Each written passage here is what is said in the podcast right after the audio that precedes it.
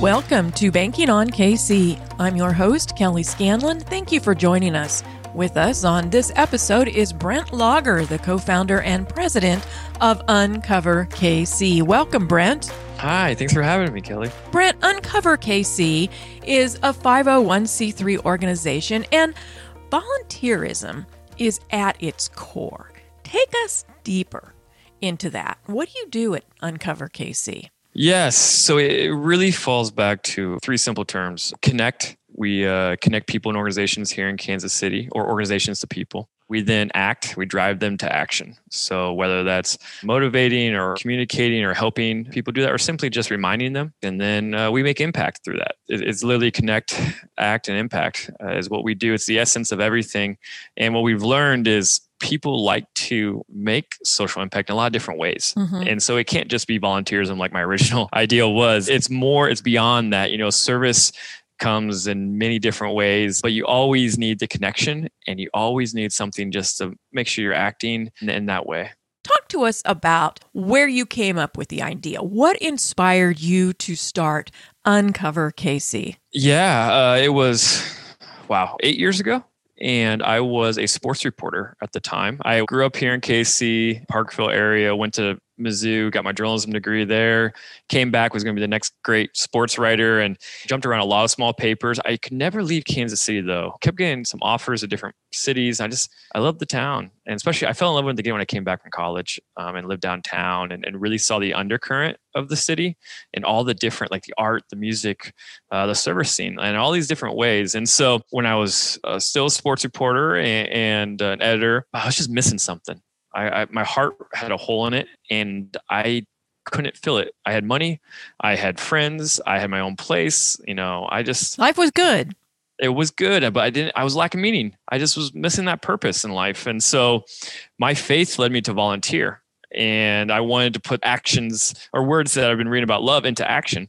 So I went looking to volunteer. And I, I have volunteered a lot in my life before 2013, but it was all at some of the bigger organizations. And so I went looking for small, medium sized nonprofits in Kansas City, and I found it really hard to find. There are a lot of them, though. There's a lot. There's over 4,500 nonprofit organizations in Kansas City. I gave up. I looked for like two months. I made phone calls I just couldn't find anyone there to help me get connected. And, you know, I, I was like, I think like most people, I didn't know how to get involved. Mm-hmm. And so I stopped trying. And eventually what happened was I was driving home on the first Saturday in 2013. It was snowing outside.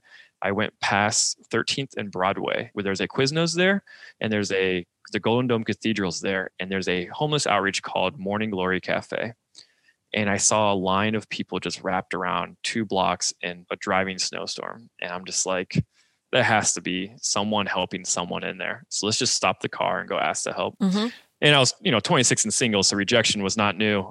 so uh, we went for it. Me and my buddy just we stopped the car and we went in, and we end up serving 300 people that day who did not have homes. Morning Glory is still going strong there, and if you ever want to serve, I, I highly recommend it. It's very firsthand experience you make a hot meal, you serve over a small table, you clean up afterwards and you give them a cold meal on the way out. And that filled my heart. And then what changed my life was uh, two six year old kids walked through the line. And I was in charge of like bite sized Snickers that you get like a Halloween, right? you were the dessert guy, huh? Very popular. I was the yeah. dessert guy. I was the dessert guy. And so we have a, a, one bag for 300 people. So I had to only give one out, right? Mm-hmm. And this little boy, I remember his, I remember he had multiple coats on I remember seeing the snow in his hair. And he asked for an extra piece for his sister, which still blows my mind. It wasn't for him. He asked for an extra. He said, Can I get one for my sister? Mm-hmm. And I end up like having one of those like life flashes moments. Like I was just like looking at him and and I ended up just pouring as much of the bag as I could uh, into both their bags. And they went nuts. And like kids and candy, right? Like I go nuts for candy. But like for 10 seconds, I gave someone joy, pure joy, just simply by giving something to them. And I was like, I want this feeling all the time. And so I started to just volunteer as much as I could on the weekends at as many different places as I could. I have a lot of different passions. So like as much as I fall in love with nonprofits, I I like to work a lot of different places. Like I think like all of us, we have a lot of different interests and, and, and passions. And so for the next four months, me and my buddy volunteered every Saturday. I would look it up during the week and call them. If they didn't pick up, we would just show up. April 2013 came and by that time it was just like how do two guys in the mid 20s make a difference like i make a systematic difference make change real authentic change. And you just can't keep volunteering one off. And so i asked them i was just like what do we do? And then i was like what if we got more people?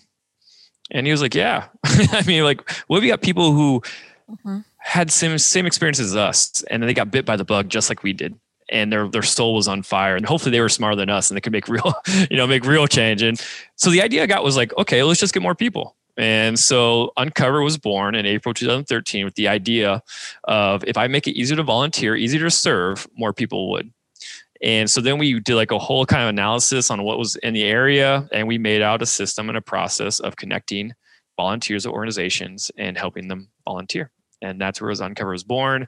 Over the years, it just grew from a basic volunteer connection service to programming, our education program in schools and corporate groups to, to put meaning back into service. And so those programs grew after a few years, mm-hmm. became the way we started to kind of financially sustain ourselves and grow. And then the last couple years, we've evolved to not only include those, but also community organizing and volunteer management services. Now, for with someone who is volunteering through Uncover KC, are there names in the pool and they just get assigned anywhere? So this week I might be working here, next week I might be working there, or do they choose one place that they really want to focus and concentrate? How does that work? Yeah, that's a great question. When we looked at it, we often saw that it was coming from a nonprofit and needs point of view. And so what we want to do is come from a volunteer point of view. Is what do you want to do? And what's your schedule? And then we'll go find what's out there for you to do that's how our connection services work mm-hmm. is you go on our website or you call us or email us and, and we ask you a few questions you know what's your availability what causes do you care about what makes you tick or what ticks you off and how you want to make change and maybe where you're located if that's an issue or if you have transportation we go into our database and we find the nonprofits that fit those interests. And then we connect you with their volunteer coordinator or whoever our contact is there and set up you almost like on a first date. it's like match.com volunteerism in a way. and then we just let you go and we get out of the way. You mentioned a community organizing model that you follow. Tell us about that. Yeah, so that kind of grew organically out of what we were doing. We've large community projects where a lot of different sectors of the community were trying to come together to solve something. You know, like digital equity being one example of that. The digital divide is greater than ever. Affordable and reliable resources are predominantly, you know, not in low to moderate income communities. Mm-hmm. And so Yeah, and that's been especially bad during the pandemic with the oh, homeschooling and work from home yeah. and so forth. Yeah. What we have found is since you know we have a process and a structure uh, that we do when it comes to community projects and solutions, we get we get brought in to manage that. So we got brought in for the digital equity task force which is the, an arm of the Coalition for Digital Inclusion, and it's a, a, working arm. And we have been working on projects to help bridge that gap. And it really, what it boils down to is using the methodology of collective impact and being that middle organization that just brings the different cross-sector collaboration to life you know handle the communications handle the, the action steps for each of the partners if we have nonprofits we have corporate we got churches we got city officials you know everyone has their full-time jobs everything else. You need someone in the middle, just the straw that stirs the drink, so to speak. And that's what our community organizing does. You mentioned the digital, but you're in some other ones as well. Talk to us about some of those. The Liberty Mental Health Alliance, born out of our own kind of thought process, was you know, we kept getting more and more working with schools through our education program. And every time we kept working with this kids and asking what areas of life they want to make impact, the number one answer, and still to this day, is mental health. The amount of stress and anxiety that's on our younger generations compared to I think my even my own generation, and I'm 34, is is totally different, and it's causing a different amount of mental health challenges. And so we wanted to create a collective impact group uh, of community leaders and stakeholders coming together to try to address that, not to create new resources because there's a lot of resources already out there but just connect people to those resources and that's where the, the alliance built. We found though by chiseling down into a community instead of going citywide, because there are directories and, and things like that citywide, but yes, the turnover, the change, and just the outreach needed, it's hard to do it from a citywide aspect. So we started this pilot program up in Liberty, and the Mental Health Alliance focuses on that area. We're still figuring out the pieces of the puzzles. If we can figure that out, we could then replicate that in other communities across the metro. Talk to us about some of the impact that you've had, whether it's stats or whether it's examples, anecdotal examples. Would love to hear about that. Yeah, absolutely. So, I mean, just to start with the stats, it's pretty direct. The volunteers we recruited over the last eight years is just over 52,000. With those 52,000, we've completed almost 110,000 service hours. It's incredible yeah, it's pretty awesome to see. And then, you know, with the government monetary evaluation for service hours, which I think it's $25.43 now. It might have risen, I'm not sure. But anyway, you multiply that out and it's about $2.7 million value for, for nonprofits here in the area. And so that's always a really cool number to see. I'm more like you said, I, I like anecdotal examples. The candy bar experience. Exactly. The candy bar experience. One in particular in the fall, uh, in October, we've done this since we started. We do this thing called Socktober, and it's a nationwide thing that we just like to be part of. But we just connect people and groups, whether schools or corporations or churches, with homeless shelters, and and those groups collect new donations of socks, and and they give them to the organizations before the winter hit. This year, we helped collect 26,000 pairs of new socks to donate. Oh my. That was from a great partner. WHB 810 was a part of that, but, that also includes school groups, scouts, churches. We make it really easy to do it. and so uh, we just had a wide range of people participating. So that's always one of my favorite examples. And that, that this past fall was by far our biggest one. Some of the other ones is we have a, a local partner, Juvenile Detention Center and we work with the kids in their small group five to seven youth ranging from 10 to 18 and they're in there going through some issues and some of their programming is to help to reconnect with the community and they use our education program to do that well during this past summer when the social justice movements were coming through those students those youth couldn't have their voices heard. Uh, they didn't felt like they could be a part of it because they were, you know, inside the facility. And so they used our programming to help uh, connect them with organizations outside working in the community in that field, racial justice to um, housing justice to digital equity. and it was really cool because the kids made posters and then also made t shirt designs for some of those organizations to then use it in their efforts. It empowered the youth to have their voice heard and to make impact that they actually cared about and, and was into that one sticks out to me too, uh, simply because you can do that very same thing in a lot of different ways over a lot of different causes. You just got to give kids and adults the opportunities and the structure to do it. One of the more interesting projects that that you're involved with is world building KC 2040. And that's a program that imagines Kansas City 20 years in the future. What's your vision for Kansas City 20 years from now, and how is Uncover KC making that transformation possible? The whole idea behind our world building program is using virtual reality to look ahead in our community, our world, and create where we want to be, how we want to fix things, try out things in virtual reality, see what it looks like, and then work backwards to make it happen. So example being the city divide redlining was such a major part of Kansas City's history. And if we ever want to get where we're bridging that divide and bringing people together, we need to reimagine the way our city is even laid out or the way community you know centers are work or food deserts. You can map that out and you can draw that out but when you actually walk through and experience in virtual reality it takes on a whole new meaning. And then you can also use virtualities to see what would be the pros and what would be the cons of making changes like that. You can vision cast once we complete that, you then walk backwards five years, figure out what needs to happen by 15 years from now for this to happen in 20 years. Then you walk back five more years, what needs to happen in 10 years. And you go all the way back to present day. You can make a pathway and develop where you want the service project to go.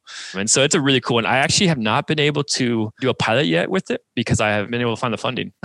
and so it's one goal this year is to find some funding to do a cohort with because I love to do it with 18 to 24 year olds and from all walks of life you know, from the suburbs, the urban to the rural areas, and having them come together and, and redesign our city and then see what, you know, what could we in real world do with that. And so that's the vision of it. that's how it works. What is your vision though? Do you do you have something personally if you were part of that group? Do you have in two or three sentences do you could you articulate what you want Kansas City to be in 20 years? I think I'd uh, go back to where it all started for me. And I find our society and our community and, and nationally and locally, internationally, is very polarized. I see service as a way to bring that together you might not agree with my political views. You might not agree with the way I brush my teeth or the way I mow my lawn.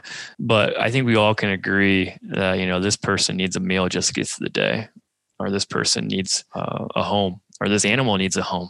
I think there's so many different ways that service can be that bridge. That's my vision. What you are doing is so incredible with all the connections that you're making that result in all of the service and all the service leading to so much impact.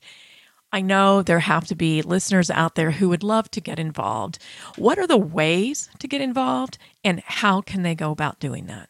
Absolutely. First thing is, you know, always our website or our social media outlets on Facebook and Twitter and Instagram. Just reach out. We have forms on our site that you can fill out and we can get you volunteering tomorrow. We also have information on those sites that show you where nonprofits are located here in Kansas City. At least, you know, there's so many more as we talked about. So it's a great place to start. Another thing is I always have time to meet. I always have time just to connect and learn more about what you want or what you need. So call us 816 721 5529. Just call us and let me know. Then we're happy to provide that information. It's also online. And you can email, of course. And then I think the third way and and this one is a little out there, but everyone has circles. We all have a school we go to, we all have work, family, friends. You know, there's circles all around. Can you get your circle to volunteer just three hours in the next six months? And if you need help doing that, I am here and Uncovers here. And if we got everyone in the city to give three hours every six months, then that is maybe a wonderful world. That would be uh, the three ways I'd, I'd challenge anyone and share with anyone that to get connected with us. So uncoverkc.org, go out there. All the contact information is on the organization's website and some of the different ways that you can volunteer. And, and you can also take a look at some of the different programs that Brent has talked about today, get a little bit more information, and then get in touch with Brent directly, as he said. Brent, thank you so much for everything that you're doing. You are making such a difference. We really appreciate it. Oh, thank you. I really appreciate it. And thanks for having me today. This is Joe Close, president of Country Club Bank. Thank you to Brent Lager for being our guest on this episode of Banking on KC. Connect, act, impact. As Brent says, those three actions are the essence of everything. Service can take many different forms, but to create real change through service, we must make and foster connections, and then take action that has an impact. Throughout our history, Country Club Bank has experienced many chocolate bar moments, and we've been committed to acting upon them to make a difference in our community. We invite you to join us on this journey of making Kansas City a better place for all its residents. Together, we can make a collective and lasting impact. Thanks for tuning in this week. We're banking on you, Kansas City. Country Club Bank, member FDIC.